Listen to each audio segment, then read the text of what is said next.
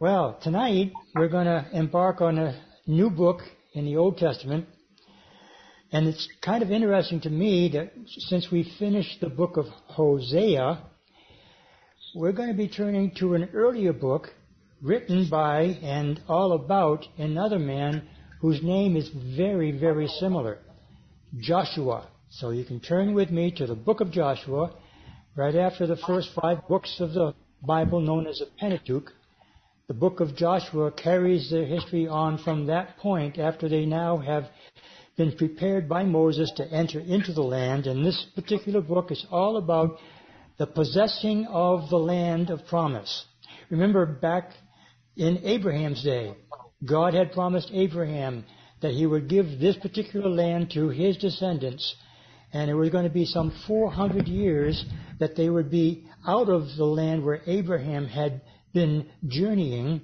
He never really owned any of the land with the exception of one burial plot for his wife. But God had promised that land to him and to his descendants after him. And it would be again over 400 years before they would actually enter into that land. And that would happen by the leading of Moses. And when Moses was born, the nation of Israel, the tribes of Israel were in Egypt and they were enslaved by the Egyptians.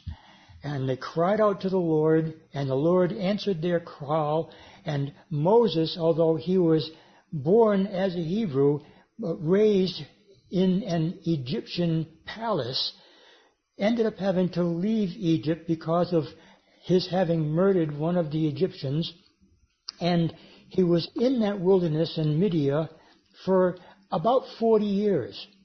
So that put him at the age of 80 when he went back into the uh, land of Israel, or rather into the land of Egypt, to deliver his people from slavery. They at first, of course, didn't believe him, but through many signs and wonders and God's leading, he and Aaron brought them out of the land. Now, this man Joshua was born in Egypt as a slave. His father's name was Nun.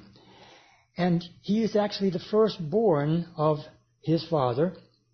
And you may remember in their captivity, the last plague was a plague that said that every firstborn of every family would be killed if they did not cover their doorposts with the blood of a sacrificial lamb. That was the Passover that began then, and obviously Nun observed that command of Moses. And he put the blood upon the door of his home, and Joshua was spared. Now, Joshua had become the servant or minister of Moses through their wilderness journey. But it's interesting to note that in Numbers, one of the Pentateuch uh, Bible uh, chapters or uh, books, Moses had written in Numbers chapter 13 verse 16 that he had taken this young man who was probably around 30 to 40 years old when he first began serving Moses. And his name was not Joshua originally. It was a different name. And interestingly enough, his name in the Hebrew was Hoshea or Oshia, but it's usually pronounced with a letter H sound at the beginning, which is, by the way, if you recall, the name of the prophet Hosea. It's exactly the same Hebrew spelling. So that's why I think it's unique that we left Hosea and now we're coming into another book that originally his name was Hosea or Hoshea in the original Hebrew language. Well, Moses changed his name in Numbers 13:16 from Hosea to Yehoshua. He added the prefix Yah, which is a reference to Jehovah or Yahweh. So his name originally meant He saves. And then Moses changed his name from He saves to Jehovah saves or Yahweh saves. Yehoshua, or the shortened version that we know of as Joshua. And also, when you come to the New Testament and you see the name of Jesus, well, Jesus is a transliteration, an English transliteration from the original uh, Greek language, which was the language that the New Testament was primarily written in, from Yeshua or Jesus to Jesus. And so Jesus also means Jehovah is salvation or Jehovah saves.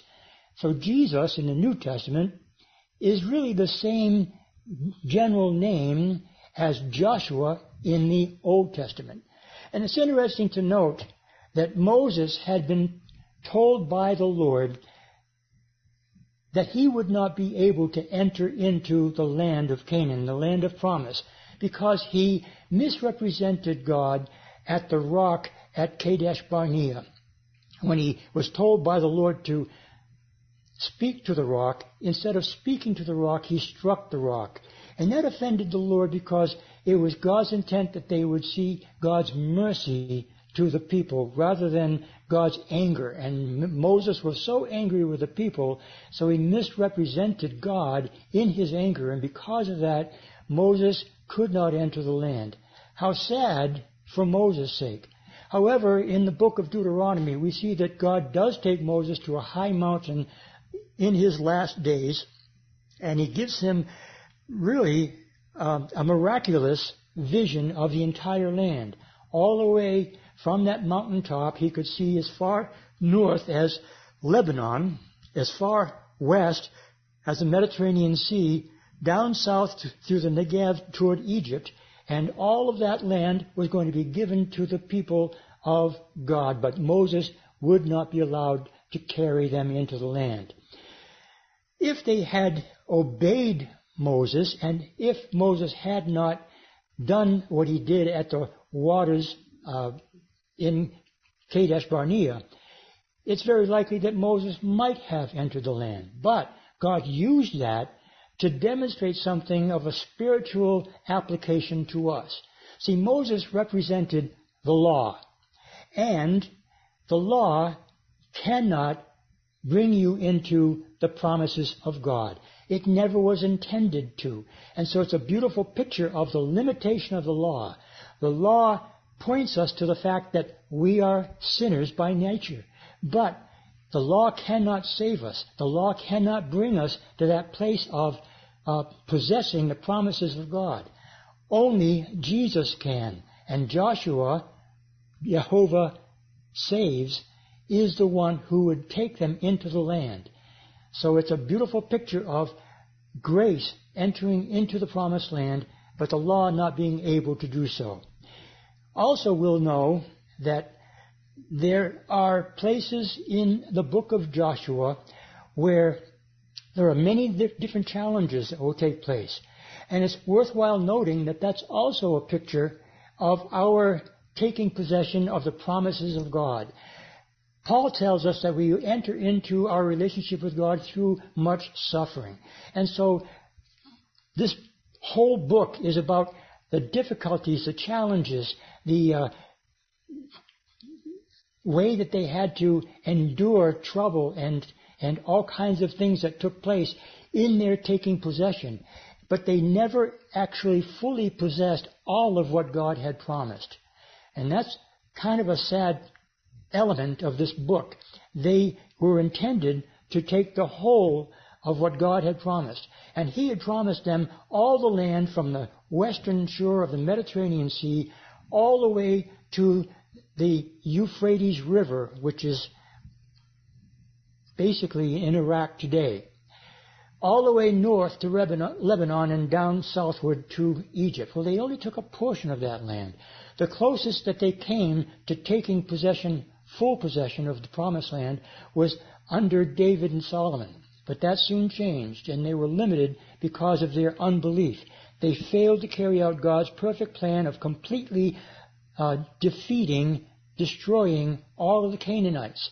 And because they did not displace or destroy all of the Canaanite peoples, they began to then assimilate some of the worship of the Canaanite gods into their own worship of Jehovah. And you know from the study of Hosea, that turned out very badly in the end. Moses actually had warned them. In the 34th chapter of the book of Deuteronomy, Moses gave them clear warning that they would not enter into a full possession of the land because of their unbelief and because of the fact that they would uh, be straying from the worship of their own God and worshiping other gods. I'd like also to take a look before we get too far into the study of Joshua to go back to chapter 34 of the book of Deuteronomy. So just turn left a page and you'll be there. 34 of the book of Deuteronomy is the last chapter and it's just before the start of the book of uh, Joshua. Verse 34, uh, 1 of chapter 34 of Deuteronomy says, Then Moses went up from the plains of Moab to Mount Nebo to the top of Pisgah, which is across from Jericho. And the Lord allowed him, showed him all the land of Gilead as far as Dan, that's the northern territory, all Naphtali and the land of Ephraim and Manasseh, all the land of Judah as far as the western sea, the south and the plain of the valley of Jericho, the city of palm trees, as far as Zoar. Then the Lord said to him, This is the land of which I swore to give Abraham, Isaac, and Jacob, saying, I will give it to your descendants. I have caused you to see it with your own eyes, but you shall not cross over there. So Moses, the servant of the Lord, died there in the land of Moab, according to the word of the Lord. And he buried him in a valley in the land of Moab, opposite Beth Peor, but no one knows his grave to this day. Moses was a 120 years old when he died. His eyes were not dim, nor his natural vigor diminished. And the children of Israel wept for Moses in the plains of Moab thirty days. So the days of weeping and mourning for Moses ended. Now Joshua, the son of Nun, was full of the spirit of wisdom, for Moses had laid his hands on him. So the children of Israel heeded him and did as the Lord had commanded Moses. But since then there has not arisen in Israel a prophet like Moses, whom the Lord knew face to face. In all the signs and wonders which the Lord sent him to do in the land of Egypt, before Pharaoh, before all his servants, and in all his land, and by all that mighty power and all the great terror which Moses performed in the sight of all Israel. So that's a recap of the last days of Moses, and then we're going to find as we enter the study in the book of uh, Joshua that Joshua is reminded of the fact that God had taken Moses to be with himself. It says in verse 1 of Joshua chapter 1, after the death of Moses, the servant of the Lord, it came to pass that the Lord spoke to Joshua the son of Nun, Moses' assistant, saying, Moses, my servant, is dead. Now therefore arise, go over this Jordan, you and all this people, to the land which I am giving to them, the children of Israel. So again, the promise had been made. God is going to give that land to all the children of Israel. It's to be their sole possession. They're now camped on the eastern side of the Jordan River down near the Dead Sea in the land of Moab. There have been challenges. They could have gone into the land 38 years before this. But because of their unbelief, they did not enter the land. And I'd like you to be reminded, if you would, of all of that wandering through the wilderness and how Joshua was indeed very much involved throughout those years in the wilderness journeyings. His ministry under Moses began shortly after they left Egypt, crossed the Red Sea, and in that area where they first began to receive the wonderful blessings of God, manna from heaven. Uh, the water of Meribah had been bitter. God healed the water, and Joshua was there with Moses all of that time. And it was during those early weeks that there was a people group in the region known as the Amalekites.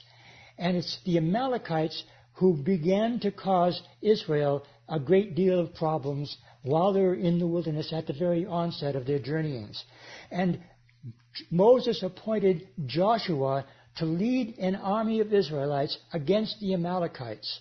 And you may remember the story that Joshua brought his troops against the Amalekites, and when Moses and Aaron and Hur went up to a high mountain area to overlook the battle as it continued, Moses was lifting his hands unto the Lord, and when he lifted his hands, the Israelites would be uh, subduing the Amalekites. But Moses' hands grew weary, and as soon as his hands fell down, then the Amalekites would begin to have victory over the Israelites. So Aaron and Hur both sat Moses on a rock, and they, on either side of Moses, kept his arms upright, so that until the evening there was a great victory. Joshua, as their first general, defeated the Amalekites. Great victory in those early days of their wanderings. A little later on, they're now at Mount Sinai, and Joshua goes with Moses to the mountain where God would meet with Moses. Now, Joshua could not go up all the way to the mountain, but he was closer than any other person that was with Moses at the time. He set Joshua at a place where he could only stay at that level on the mountain while Moses went up to the top of the mountain to meet with God. And it was there that God received the first table of stones, the Ten Commandments. He brought them down and met again with Joshua after 40 days being at the top of the mountain, and immediately there is a commotion being heard down in the valley below. Joshua says, It's a sound of war. And Moses said, No, that's not war, Joshua. That's a sound of merriment. The people of God were partying. And Joshua didn't recognize that, but Moses did. They got down to the valley and observed that there was an orgy going on, and they had built a calf, a golden calf. Aaron was responsible for that, and he was very, very guilty. However, when Moses confronted him, he said, Well, they gave me all this gold, and we tossed it into the fire, and out came this calf. Um, I don't think Joshua believed it either, but certainly Moses didn't. But Joshua was with Moses all of that time.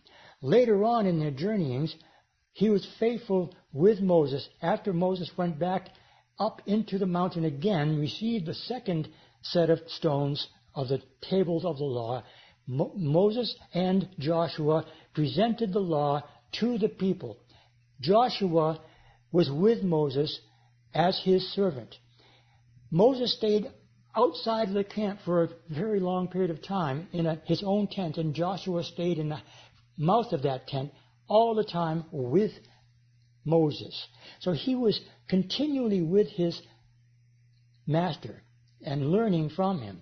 Moses apparently had recorded all of the first five books of the Bible, the Pentateuch, from Genesis through Deuteronomy, with the exception of the last couple of chapters of Deuteronomy. Obviously, he couldn't have written those because he was now dead. So it's very, very likely that Joshua was the one who wrote the final chapters of the book of Deuteronomy.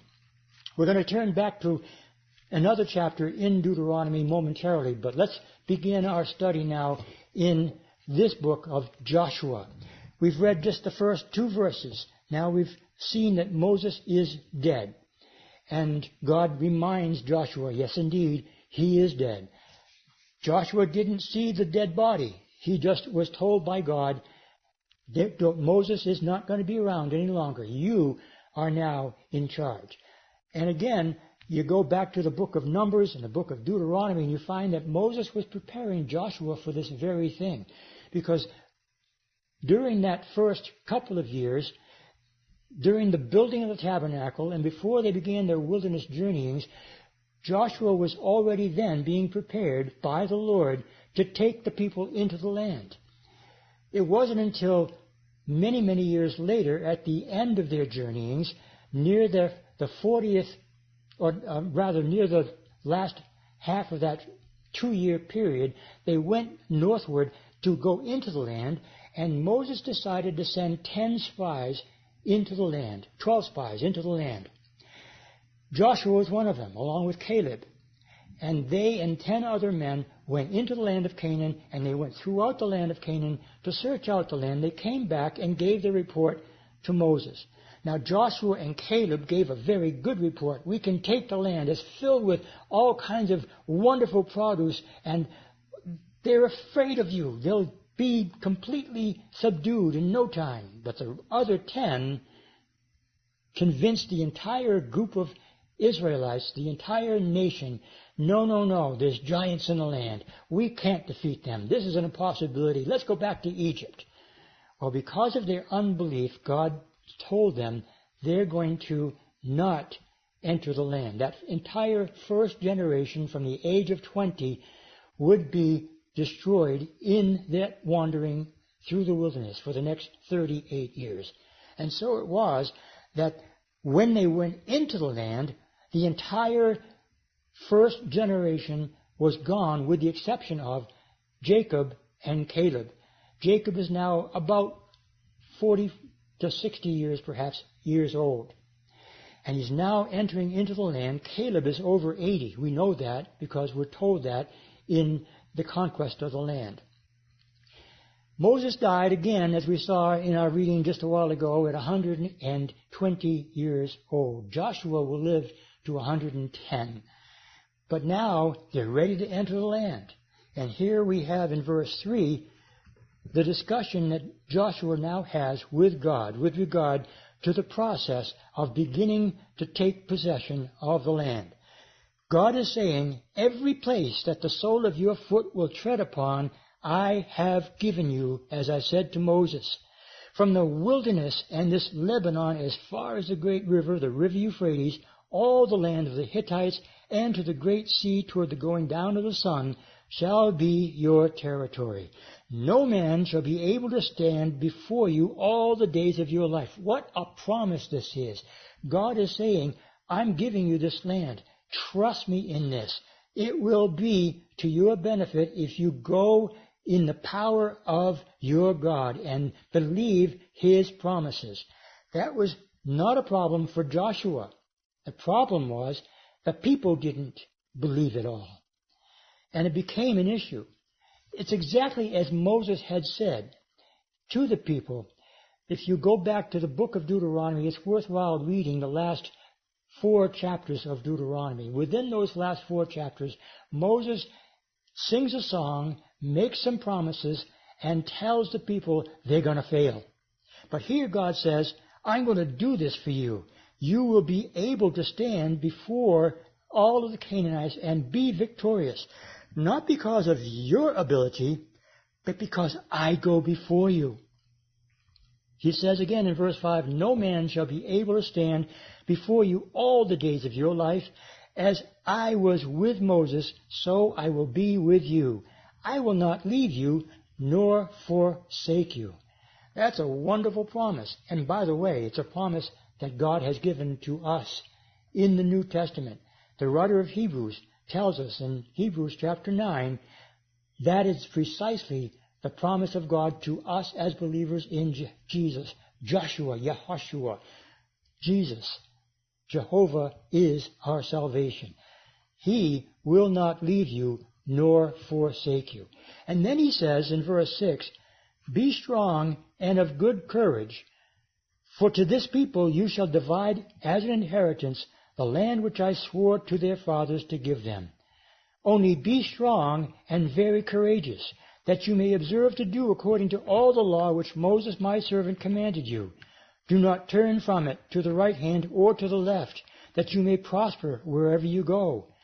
This book of the law shall not depart from your mouth, but you shall meditate in it day and night, that you may observe to do it and to do all that is written in it. For then you will make your way prosperous, and then you will have good success. Have I not commanded you? Be strong and of good courage. Do not be afraid, nor be dismayed, for the Lord your God is with you wherever you go. What a wonderful promise that God is making. And notice here, he's saying three times to Joshua, be strong and of good courage. I am with you. I will not forsake you. I will take care of you.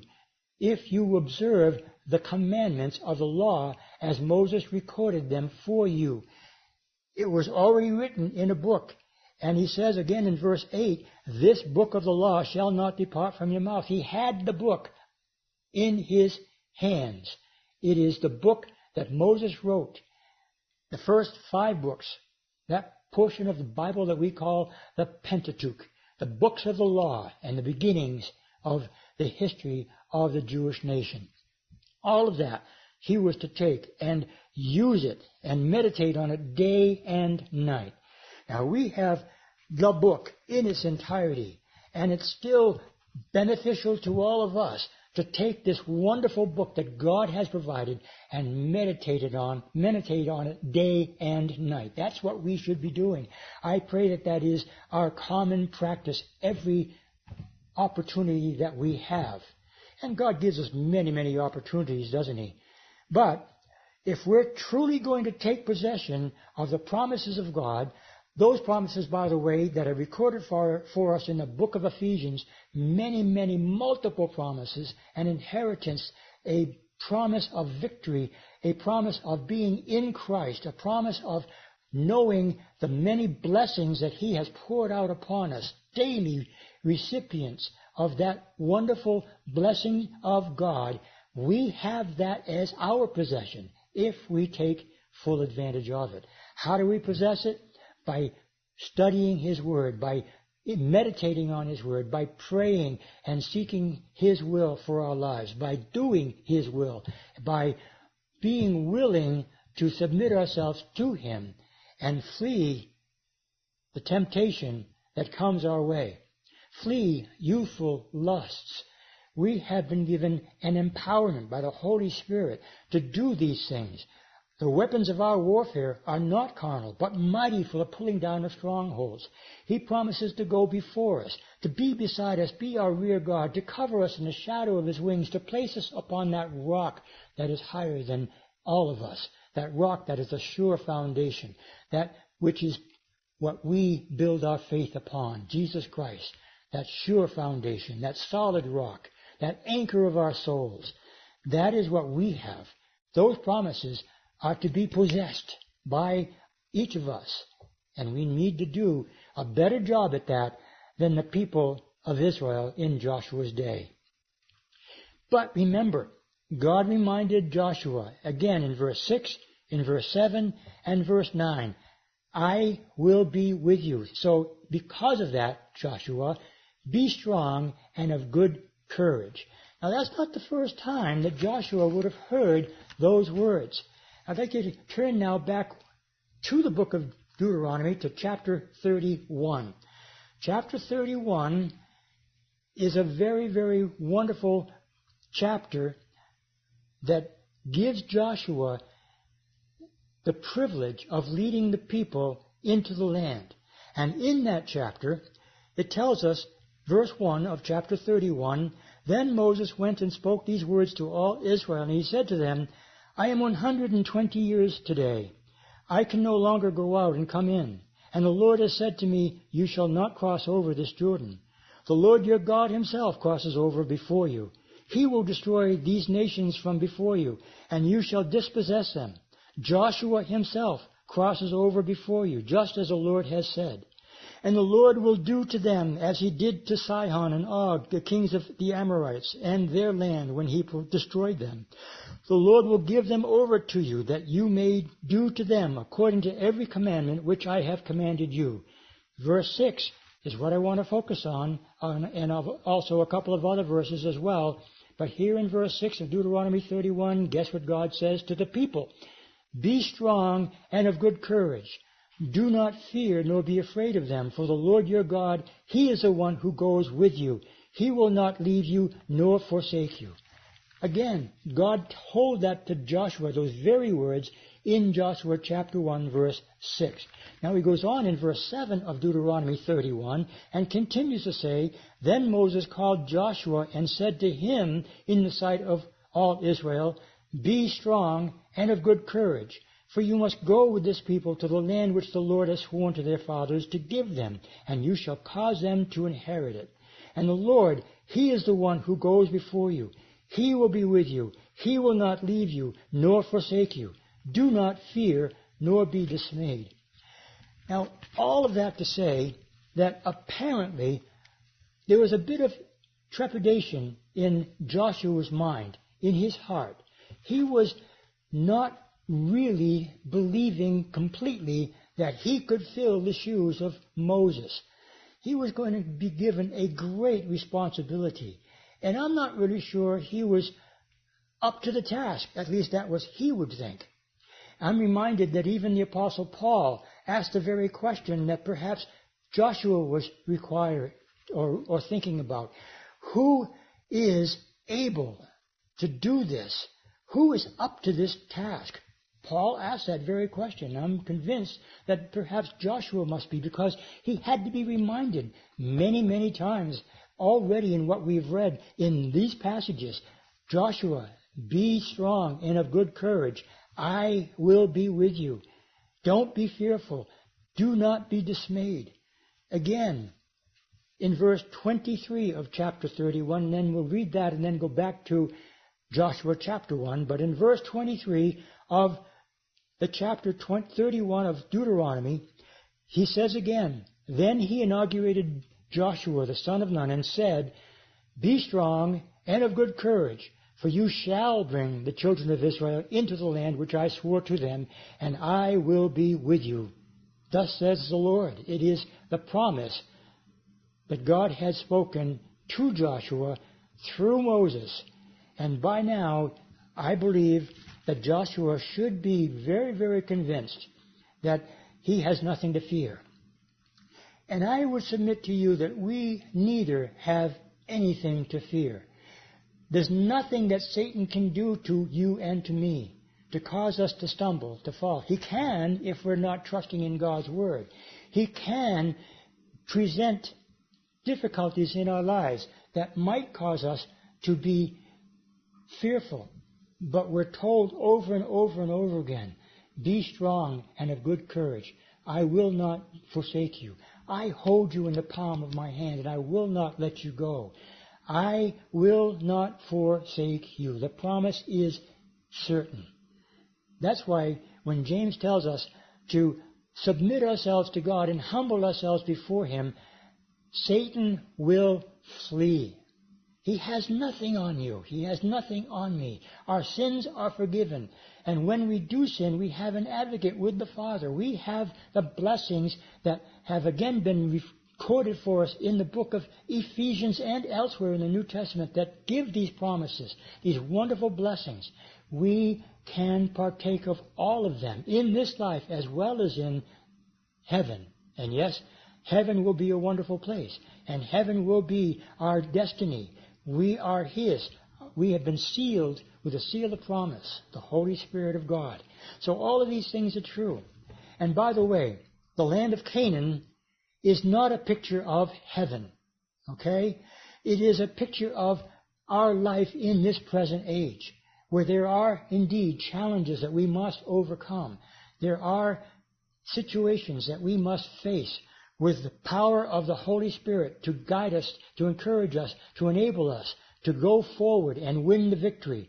And be mindful of the fact that the victory is not ours, it is the Lord's. We are given the wonderful armor of God. What, what we're to do with that armor is to put it on and then stand with the shield of faith before us. And the reason for that shield of faith it, faith is so that it will quench the fiery darts of the enemy. And he cannot defeat any of us when we have that whole armor of God upon us. That's our promise. We can indeed possess the promises that God has given to us, just as the people of Israel could have possessed all of what God had promised to them. And all that they needed to do was to remember that God had said, Be strong and of good courage, and I will be victorious on your behalf. Be strong and of good courage. Have I not commanded you? You see that it's a command of God? Take heart, my friends. This is something that God expects of us as well. Do not be afraid. Do not be dismayed, for the Lord your God is with you wherever you go. Take that as a fact for you and for all the believers in Jesus Christ. Then now, chapter 1, verse 10 continues with a certain group of the various tribes that had asked of Moses a special request.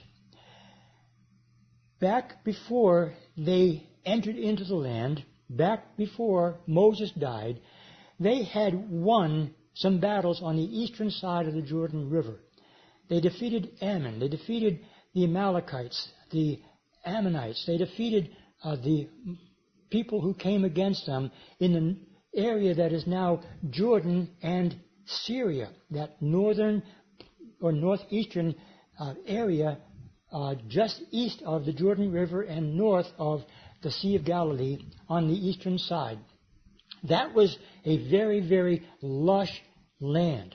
And the people that came to Moses asking for a particular favor were the people that are described here, the Reubenites and the Gadites, along with half the tribe of Manasseh. But they're not mentioned here in this part of the story, but they also were part of this request. They had requested to Moses because they had much cattle, let us occupy the lands that we just defeated of the Amalekites and the Amorites and, and, the, and the Assyrian area that was uh, north of that particular area that we know as Jordan today.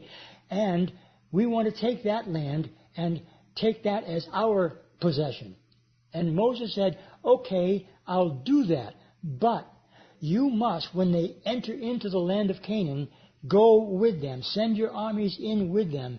And you will not take possession of the land to the east of the Jordan River until the people of Israel have completely taken the properties that they have been guaranteed by the Lord. Taken full possession and defeated their enemies, then you can go back into that territory east of the Jordan River and settle there. Leave your wives and your old men and your flocks in that area and go to battle, and that would be the requirement that they would have if they're going to have that land as their possession. Now in Joshua chapter 1 verse 10, we find Joshua commanded the officers of the people, saying, Pass through the camp and command the people, saying, Prepare provisions for yourself, for within three days you will cross over this Jordan, to go in to possess the land which the Lord your God is giving you to possess. And to the Reubenites, the Gadites, and the half tribe of Manasseh, Joshua spoke, saying, Remember the word which Moses, the servant of the Lord, commanded you, saying, The Lord your God is giving you the rest, uh, giving you rest, and is giving you this land. Your wives, your little ones, and your livestock shall remain in the land which Moses gave you on this side of the Jordan. But you shall pass before your brethren armed, all your mighty men of valor, and help them, until the Lord has given your brethren rest as he gave you, and they also have taken possession of the land which the Lord your God is giving them. Then you shall return to the land of your possession and enjoy it, which Moses the Lord's servant gave to you on this side of the Jordan toward the sunrise. So they answered Joshua and said, All that you command us, we will do. And wherever you send us, we will go. So they're agreeing, Joshua, we're going to do it because we promised that to Moses, and we know that God has chosen you to replace Moses. You are our new commander in chief, and whatever you tell us, wherever you go, that we will do. We'll follow your commands. We'll be obedient to all that you tell us. We will fulfill our obligation. They wanted to possess their land. They were anxious to get into that land. But it would be a full seven years before they could do so. But they never swayed from that promise, and God blessed them in their commitment. But he says here in verse 17, just as we heeded Moses in all things, so we will heed you. Only the Lord your God be with you, as he was with Moses. Whoever rebels against your command and does not heed your words, in all that you command him, shall be put to death. And then they say, not God, not Moses, but the people of Manasseh and Gad and Reuben, only be strong and of good courage, Joshua. Joshua had to be reminded all of these times. But I think that he was very, very much impressed with the fact that God would take the time to console him, to encourage him, to give him the strength to go ahead with the task that was before him. God would always do that for his people, to encourage, to comfort, to enable, to bring to pass that which he has promised to his people. Not because of anything we have done, certainly not. Not because of our own strength. It wasn't because of Joshua's great prowess as a general of the armies of Israel. Oh, he did well. But there were mistakes made. There were problems that were not very, very good things to have to deal with.